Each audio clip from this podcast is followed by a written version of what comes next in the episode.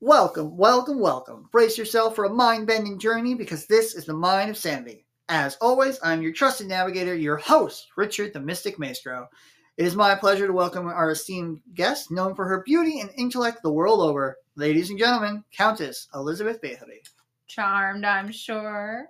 Before we start, I have to say your skin looks absolutely flawless, by the way. Oh, I thank you. As a countess, I've always believed in maintaining an appearance befitting of my station. I take great pride in preserving it through various means available to me. Natural ingredients are really the best for skin skin care. I've used varying herbs, blood, plant oils, and other ointments. Well, it's doing a great.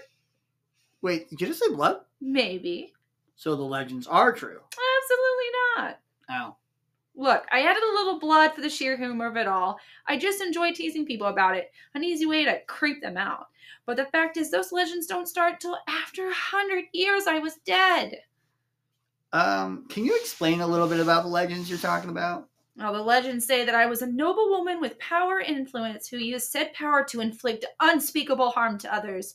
And yes, I was a nobleman and noble woman, I'm sorry, I'm so used to being the head of household, and did have the authority to punish servants or those who committed crimes within my estates. However, the extent of the cruelty attributed to me is a fabrication born from fear, jealousy, greed, and the desire to tarnish my family's reputation. The rumors of bathing in blood and seeking eternal youth through heinous acts are nothing more than malicious falsehoods. I would never engage in such gruesome and inhumane practices. I did take pride in my appearance, appearance as any noble woman would and should, but the idea of bathing in blood is both preposterous and horrifying. Unfortunately, during my era, women in positions of power were often met with suspicions and fear, especially when they were seen as unconventional or assertive. Being labeled a witch was far too common a label for women who didn't obey. All right, this just got way more interesting. Let's start from the beginning. Before you became famous, before you were a countess.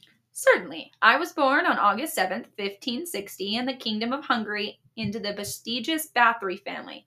My birth name was Erzsébet Bathory, Hungarian for Elizabeth Bathory. My childhood was spent in the family's estate where I received an education fitting for a noble woman of my status.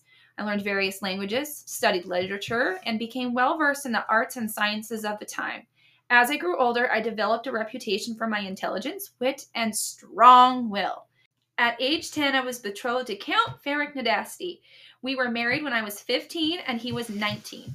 Ferenc was a prominent soldier and member of the Hungarian nobility. Our marriage brought me the title of Countess and our two families together to make a powerful bond. Tell me more. What was your marriage and life like as a countess? My husband was actually a renowned military leader and a hero in the wars against the Ottoman Empire, earning him the nickname Black Knight of Hungary. And while our marriage was arranged when both we were both very young, as was customary during that era, but it turned out to be a union marked by mutual respect and admiration.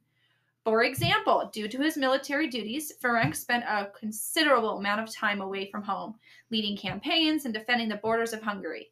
During these periods of absence, I assumed the role of managing our estates and taking charge of various affairs. The role demanded a high level of competence and decisiveness, which I embraced wholeheartedly. While my husband was away, I sought to maintain an order and ensure the prosperity of our lands and the well being of our tenants. I was known for my keen financial acumen, and I made efforts to improve the economic conditions of our estates. Beyond managing the estates, I was also actively involved in supporting my husband's military endeavors. I provided him with financial assistance to maintain his troops and fortifications, enabling him to continue his successful military campaigns. Our marriage was blessed with several children though not all of them survived into adulthood. Nonetheless, my role as a mother was of great, great importance to me, and I devoted much of my time caring for educating and surviving offspring. Life as the Countess of Nadasdy was both empowering and challenging. I enjoyed a level of freedom and authority that was uncommon for women of my time. And our union, while not without challenges, as many marriage might have, but we stood by each other through thick and thin. Uh, what exactly did he do to earn a, a nickname quite like Black Knight of Hungary? Well, he was a prominent leader in the conflict between the Kingdom of Hungary and the expanding Ottoman Empire, known as the Long Turkish War, which lasted 1593 to about 1606. This conflict was part of the larger struggle between Christian Europe and the Ottoman Turks, who at that time sought to extend their influence and control over Eastern Europe. Ferenc gained a reputation for his strategic brilliance, courage, skill in combat, and his ability to command troops effectively. You can see why I married him. His dedication to the defense of Hungary earned him the respect and admiration of his contemporaries, as well as fearsome reputation amongst his enemies. Particularly due to his reputation for his extreme cruelty against Ottoman prisoners, all of this just earned him the nickname. Was he part of any famous battles? Well, he played a key role in both the siege of Esztergom and defense of Akar, but perhaps most famous, the capture of Papa. What the fuck is that? It was a battle for Papa, a strategic town located in present-day Hungary. As part of the lar- as part of the larger conf- conflict, I'm so sorry. It's been a few years since I've died. I'm completely tongue-tied. Papa became a focal point of point. See, there's what I'm talking about. This is what happens when they stick you in a hole. Papa became a focal point of military operations. Ferenc was involved in the planning and execution of the capture of Papa. Understand, despite his untimely death, my husband left behind a legacy of military prowess and bravery. He is still remembered as one of Hungary's notable military leaders during a tumultuous era of conflict with the Ottoman Empire. You said untimely death. What exactly happened to him? Oh, it was a heart wrenching moment in January 1604 when my dear, sweet Frank met his fate. You see, even I can't say for certain what took him away from me.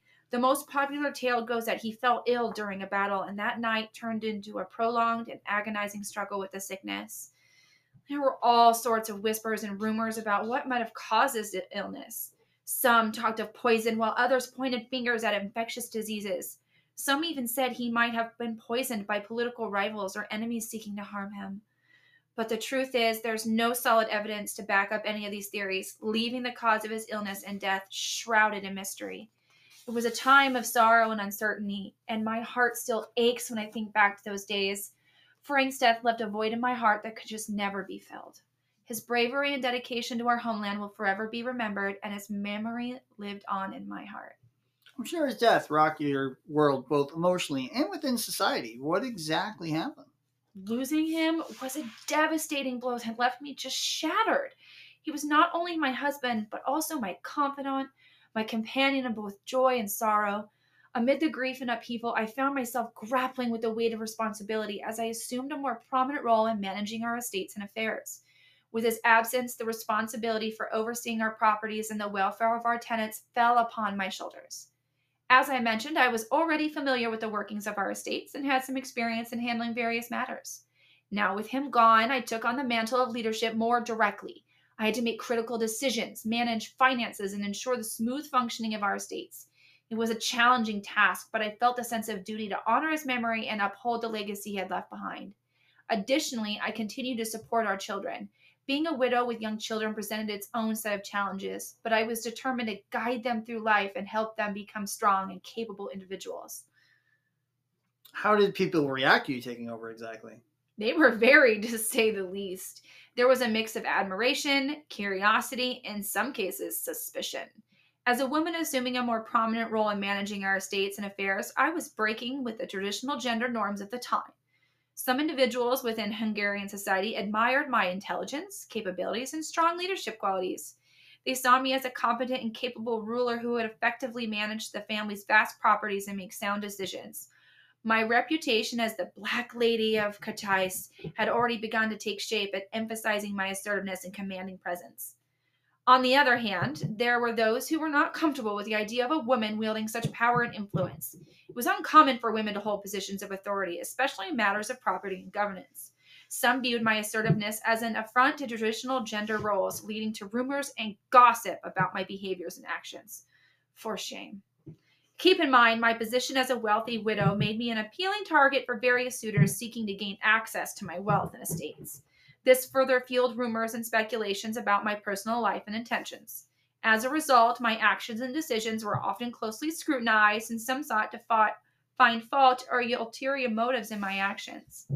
What earned you the nickname Black Lady of Čachtice? I'm not actually heard that one before. It was a mix of few things, to be honest. Black Lady emphasizes both my assertive nature and my prominence in the local society and the somber and powerful aura I projected as a widow of high standing. The rumors of my involvement in sadistic practices, including torture and murder, started to take shape during this time as well. Some accused me of committing heinous acts against young girls in the area, which further contributed to the dark and infamous aspects of the nickname. Fair, I guess.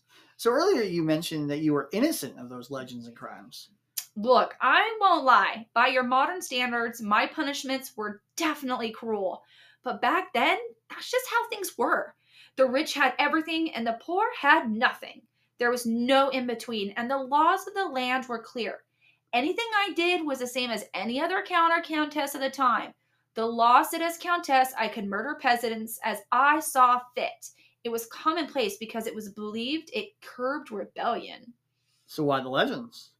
Well, during my time, Hungary was embroiled in political struggles and various factions sought to undermine their rivals' power and reputation. My influential position and the vast wealth associated with my family made me a target for such attacks.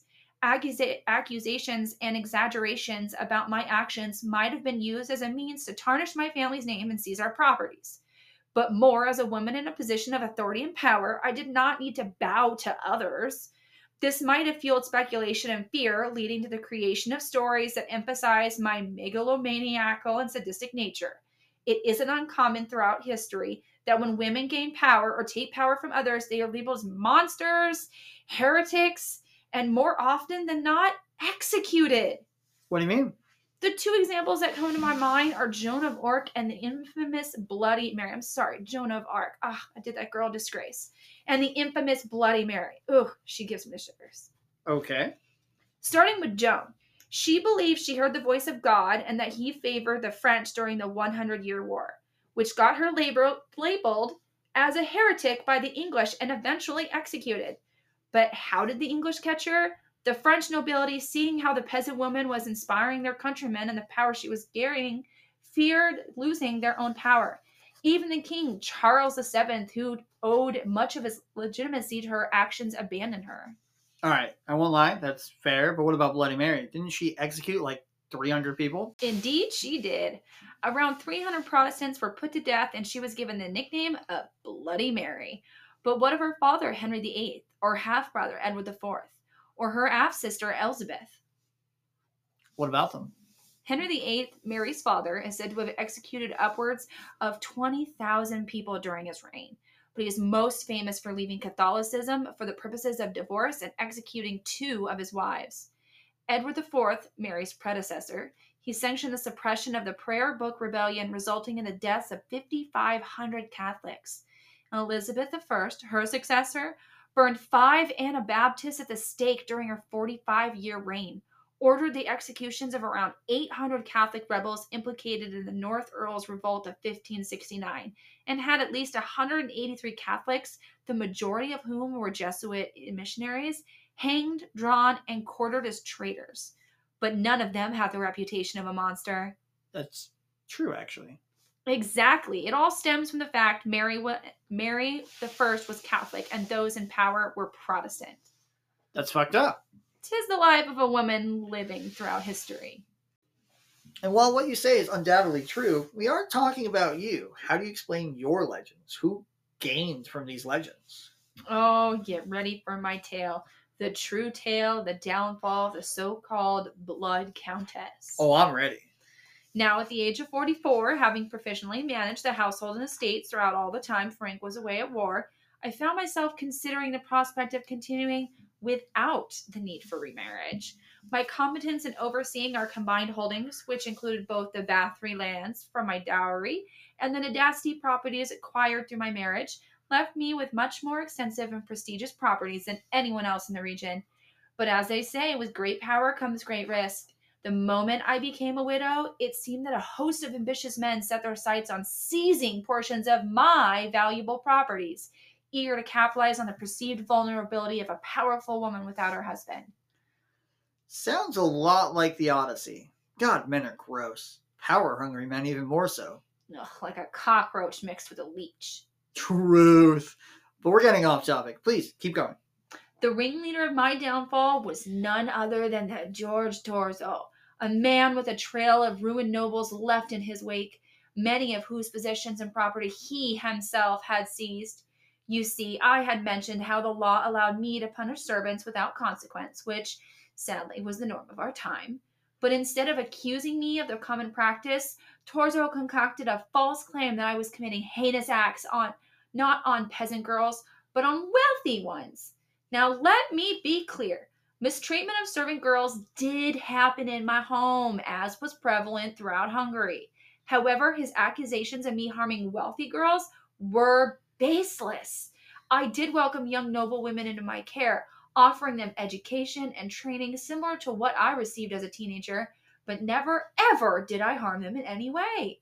But truth mattered little in the face of his sham.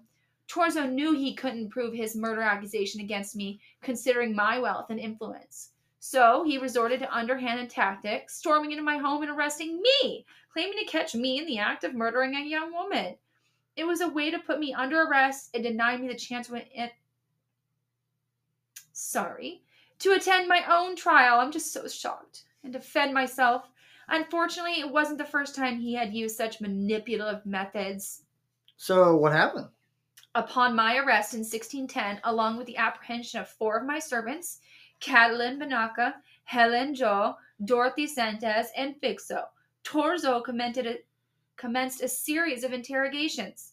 The servants collectively mentioned that approximately 30 to 50 young women had passed away during the years they served me. However, it's crucial to understand that such losses were not uncommon in those times, given the prevalence of plagues and poor health, particularly among peasants.